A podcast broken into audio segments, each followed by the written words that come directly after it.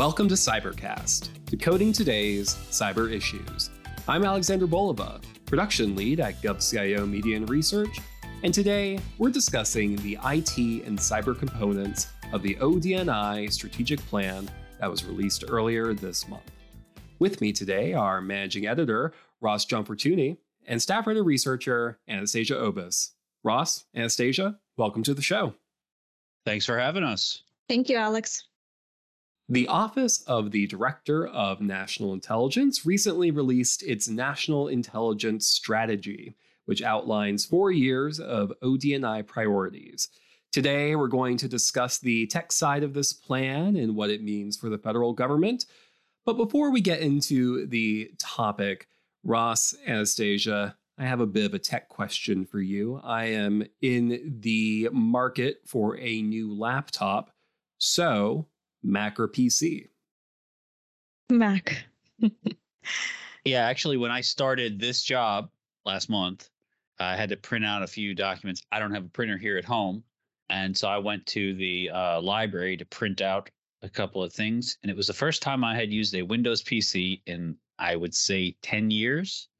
I have used Macs almost exclusively uh, in a, for a very long time, and I, in fact, I just got a new laptop, a new MacBook uh, in December. So just that's you know eight months ago. But yeah, I've, I've been very much beholden to Apple for good or for ill.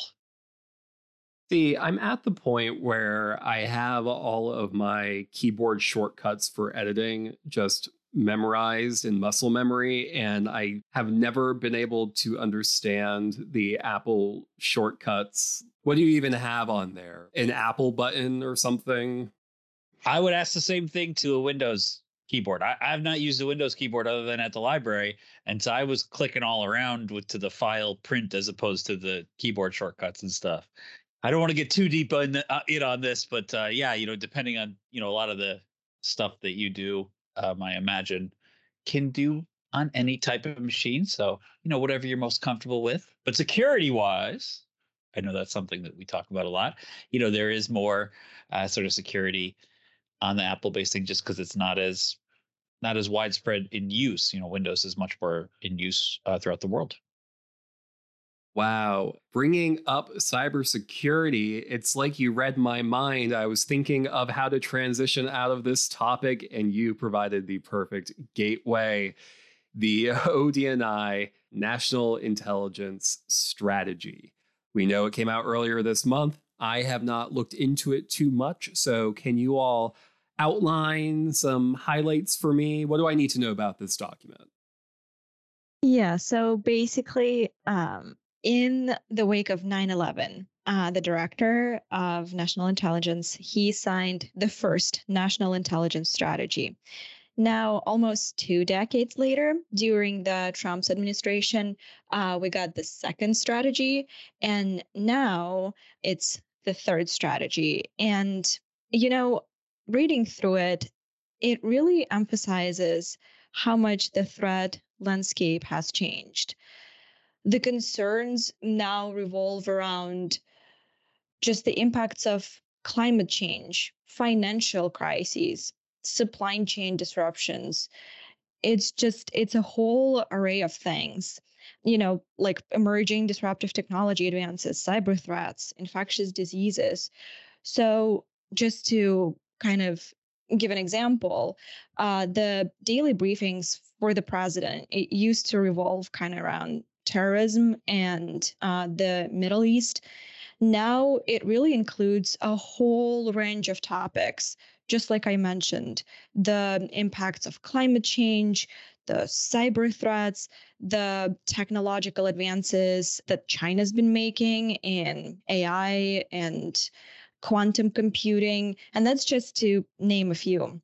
So um, anyway, this strategy it's meant to guide 18 U.S. intelligence agencies, including nine Department of Defense elements like the NSA and the National uh, Reconnaissance Office. And the strategy lays out six goals. That's pretty much it. Uh, there is nothing else besides the six goals that will guide the intelligence community, basically.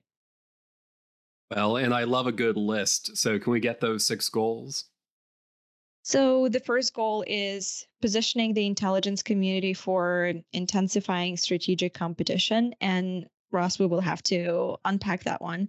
Uh, the second one is recruiting and retaining a talented and diverse workforce, something that we've covered extensively. The third one is delivering innovative solutions at scale. Also, something that we need to unpack a little bit, but we've covered it extensively as well. Uh, the fourth goal is diversifying and expanding partnerships, uh, which is actually something that I want to discuss with you, Ross, because now it's not just looking at partnerships with foreign nations, it's also looking to expand partnerships with the private industry, academia, subject matter experts, etc., which requires a whole infrastructure And it's going to be a complicated environment.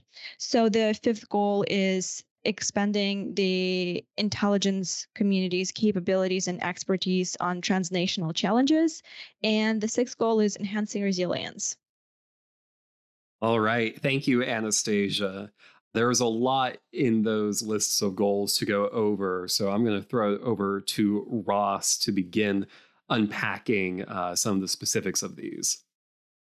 Well, just to reiterate a little bit what Anastasia was saying, you know, th- this is this has been going on for a couple decades now. So there's not the changing world in that time is such that there's a lot of catch up to be done.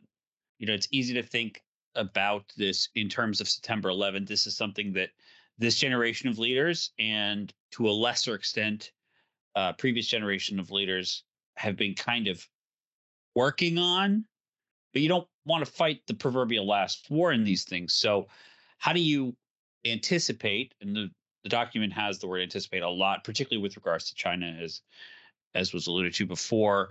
But in general, how do you anticipate what rivals in the great power competition, China, Russia, to a lesser extent, allies like the EU, emerging powers like India, Brazil, and more, you know, adversarial relationships like Iran how do you anticipate what they're going to do in this arena, particularly in the cyber arena? So, the intensifying uh, strategic competition is that first portion of the first pillar, making sure the intelligence community is indeed positioned for that.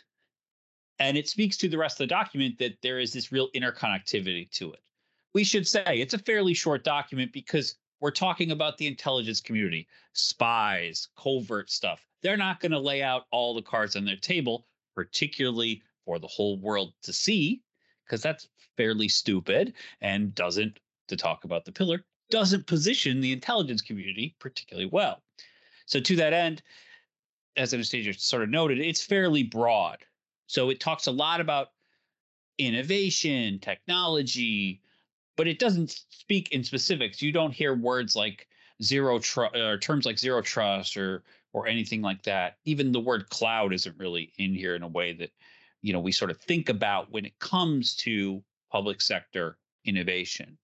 So there's a lot of broad strokes. But more than anything, it talks about American values, democratic foundations, and making sure the US continues its place within the great power competition. That's kind of the first pillar. I'll just run sort of quickly through some of the other ones in, in so much as I can give sort of a top line on them. The workforce stuff, which is the second pillar, is something that we've talked a lot about on the previous cybercast that, that we were on because uh, the White House released its cyber workforce strategy. That's very much been a part of the White House. Their whole steez for the last three years uh, has been workforce diversity, all that stuff. And the intelligence community is very much wants to be on the forefront of that, presumably through an administration wide plan. That pillar includes some, and, and we can get into this later. What I, in having covered this for a while, I have some doubts about it because of the way that it is positioned and worded about modernizing recruiting and hiring and vetting. I've covered the federal workforce for a long time, so I have some thoughts on how they would do that. But nonetheless, it, it fits within the whole of the administration and particularly the cyber workforce plan. Then we talk about the third pillar, the third goal interoperable and innovative solutions at scale. Again, we're talking about a lot of agencies and we're talking about a lot of diverse agencies. So scaling things up means having something that works for everybody because ultimately you have these almost two dozen agencies. There's going to be a lot of differences and lack of interoperability. Again, something we've talked about, I know on other episodes of the Cybercast data sharing matters and it particularly matters in more forward facing agencies but you certainly don't want to have something that is in the wrong format going between things when really it's a high stakes operation as the ic generally is working within. Fourth is the partnerships notion and this is something that i think is a little bit outside of what is fairly normal and that it speaks to what Avril Haines has talked about as far as the changing world in her introduction to the document which is bringing in new partners you know dealing with things that are slightly different and therefore you need different expertise. The example i think about this in fairly recent memory although it's not that recent uh, was the sony hack. You know this was you know attached to state actors and sony's not the government. Sony is not it's it's a, it is a company a private industry huge employs a lot of people but there's a lot of inner connectivity between the execution of that on the other side and then uh, the public sector and the intelligence community rooting things out and dealing with it and providing access and getting information and all the interconnectivity that happens when something like this uh, occurs. SolarWinds sort of comes the same way, although Solar Winds was much more tied to the US government because of the nature of that particular action. But in general, those partnerships between private industry, between different levels of government, between non-state actors, between other governments, that remains a goal and and I imagine will be essentially until the end of time. Similarly, and this speaks to the interconnectivity of all these pillars and, and generally the IC's plan, expanding the capabilities and expertise on challenges across nations, that's the same issue. You have a lot of non-state actors who are fairly uh, malevolent when it comes to cybersecurity, and when it comes to these espionage and statecraft and things like that, those lines can be blurred fairly easily. So having those partnerships and expanding the intelligence community's capabilities is very much a part of it. And then the final one is, of course, resilience. As we've seen over the last four years, things like worldwide pandemics can be a major, major disruption, and resilience is exceptionally important when it comes to something as simple as getting secure lines to people in different places. You don't want to have to have somebody have a SCIF of some sort mobile in all corners of the world. And you certainly don't want to have technology be disrupted if you don't have some kind of duplicative uh, way to communicate. In general, it, it speaks to those. I'm sorry to keep going on about these pillars, but it does really speak to this interwoven notion of all these different agencies, all these different goals, and all the different sort of ways that these things are within one another. The physical world and the virtual world, they're not different anymore. And the IC has to do a better job of understanding that through its partners, through its the people it works with. It really speaks to the connectivity of it all. And just briefly add to that, the code that stood out to me was the community must overcome long-standing cultural, structural, bureaucratic, technical, and security challenges to reimagine and deliver the intelligence community workforce of the future. We have talked extensively on what that means to actually overcome those challenges. And the intelligence community always talks about how the strength lies in our people. And it's going to be a lengthy, complicated process to put all of this together. Yeah. And I think something that you were hitting on, Ross, is you know, this is not an in depth document at all. And it has a lot of ideas, important ideas, and stuff that we've seen across the board, but there isn't a directive in really any capacity or at least not a specific one, which know we can expect from the intelligence community. But I guess my question is, do we view this as enabling each agency to approach these issues in the way that's going to fit them best? Or do we kind of flip it and say that there isn't a real clear direction provided? And if you don't have something solid to stand on, where are you going to actually change? Like, what is your opinion on that? Well, when it, the comparison I would make is to New Year's resolutions to a certain extent, but very vague ones. So if on January 1st you say to yourself, I am going to eat healthier, but don't have any actual plan to do that, that strikes me as how a lot of this works. Now, for example, earlier this year, the Government Accountability Office had a report that specifically called out the intelligence community on how underdeveloped it is when it comes to its information sharing environment when it relates to counterterrorism. So, this document, not shockingly, says we're going to centralize systems and we're going to scale up, you know, in the that pillar, the third pillar about scaling up solutions. It mentions some vague things, but nothing specific. The most specific thing I would even say is procurement, um, centralized systems for procurement which is fairly vague, and automation tools. So if you're playing the drinking game where we mention AI, that would be number two. But it's not really anything specific.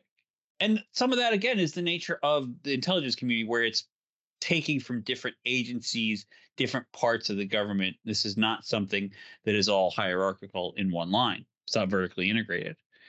But nonetheless, you got to talk about how you're actually going to eat healthier instead of just saying I'm going to eat healthily. That means one Snicker bar instead of two. I mean, that doesn't really do anything. Yeah, and just to kind of pull on that thread in terms of how are we going to eat healthier. So in terms of the information sharing challenge, and we could dive deeper into it, but that's a gigantic challenge for them as is. And now they want to bring the outside help to help with all these emerging threats like climate change, like financial crises, et cetera, et cetera. So the strategy doesn't say what it actually means to have a space where they can share the information, but we can read between the lines, which means that they will have to build the space that has the zero trust architecture. It will have to modernize systems just like JWICS. And we know how antiquated the system is. It will have to develop a really strong workforce to pull it all off. So, what it sounds like to me is that on the one hand, we have this strategy which has all the goals, and we have the practical tools that we know about that you can actually implement. And what we really need to see is how we are connecting those two. And my reading of this is that it's going to come from those partnerships to connect those goals to the tools. But obviously, there isn't anything specific like you have to partner with X. It's being left to the discretion of the individual agencies. But I mean, do you think partnerships are the key to getting these goals realized through the tools that we talk about every day? I would generally say so. Again, th- these concerns are multinational and multi uh, stage. So, because of the disparate nature of that, there needs to be a lot of partnerships and a lot of eyes and ears on the grounds helping out, as well as providing solutions. This is not new. This stuff isn't done in house. And so the idea that, for example, a domestic terrorist threat in Illinois, let's say, because it's my home state, there needs to be work between the intelligence community and the non government organizations there, as well as the state, as well as whatever city is there. And putting systems in to do that means the software is not built in house. Staffing is not necessarily always done in house. There's there's a lot of different layers here that do require partnerships up, down, left, right, and center. I mean, I don't see how all of this can be pulled off without partnerships. Again, going back to living in a globalized world. And just the nature of threats that are emerging, there is no way that it can be handled without a vast network of partners that bring in their expertise, that share the information, um, that help identify the threats and help mitigate the threats, and so on. So the intelligence community just can't do it alone, is what it comes down to. And you could say that for just the whole federal government and keep saying it these are things that we've said many times and it does seem that when we get these documents we get these memos we are seeing those same goals reiterated. And i know it can seem a little frustrating to not have direct actions but i haven't been working in this industry long enough to say this with complete confidence so i need to be backed up but I can't imagine five years ago that this was being talked about as often, as frequently as necessary. Well, that's something I know the intelligence community really needs to be proactive about because, you know, Anastasia talked about the post September 11th strategy. The US was, in a lot of ways, caught off guard in that sense. And the intelligence community was totally reorganized after that. It's been 22 years now, almost. The world's very different now. And so just every few years, things do change and do need to be reevaluated. I don't want to act like the intelligence community is operating in a 2002 mindset because it's not. It is very much more than a lot of people give it credit for. It is much more nimble than other organizations of its size, type, you know throughout the world but you know the famous phrase is you only need to be uh, wrong once when it comes to this world. The failure rate needs to be as close to zero as possible and that means bringing in a lot of people and that means getting the best systems in place to ensure the security of the people that they're serving. Let me ask you both. I mean i don't need to talk extensively about how much 9 11 changed the country and the world.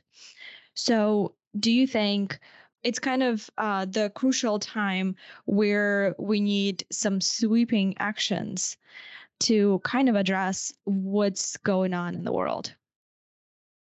Yeah, I mean, this is a time of great change. I mean, with the technological changes that happened as a result of COVID, I think that really has served as an inspiration to reevaluate how we're approaching a lot of this. And so I do think that this is ultimately a good sign that we're getting another one of these strategies just four years after the last one. So obviously, we hope to see more clear cut answers to this. We might not because it's the intelligence community but it is a very positive sign that this is being prioritized. And I guess the only way to know if it's actually being implemented is to keep following GovCIO Media and Research. See how I put that plug in there? Anyways, um, shameless promotion aside, Ross, Anastasia, is there anything else that you would like to add? Well, just I think that Avril Haines has been fairly out front about these things. She's been called to Congress many times.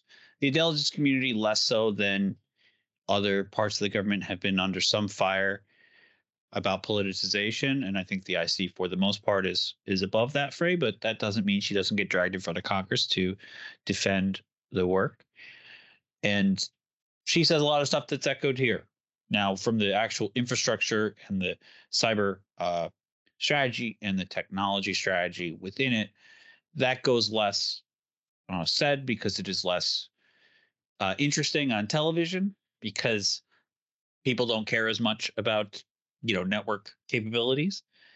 Uh, that's not as sexy, but obviously that's what our audience cares about, and and it's a vague document for sure but there's a lot of opportunity here for partnerships and a lot of opportunities for the IC to do a better job and to bring in people who are uh, serving the mission all throughout layers of government, private industry, and the nonprofit sector. Yeah, opportunity is definitely the key word here. Well, thank you, Ross and Anastasia.